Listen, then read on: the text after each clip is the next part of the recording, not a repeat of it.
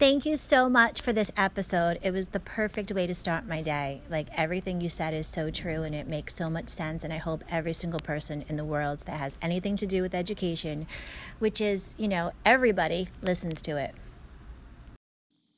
Hey, David, this is Jerome Shaw from the Open Palm Podcast here. I just wanted to give you a big shout out for your episode I listened to on lasting learning. And I love how you just really illustrated how oftentimes the school systems can simplify learning with our, you know, standardized testing and just, you know, really basic levels.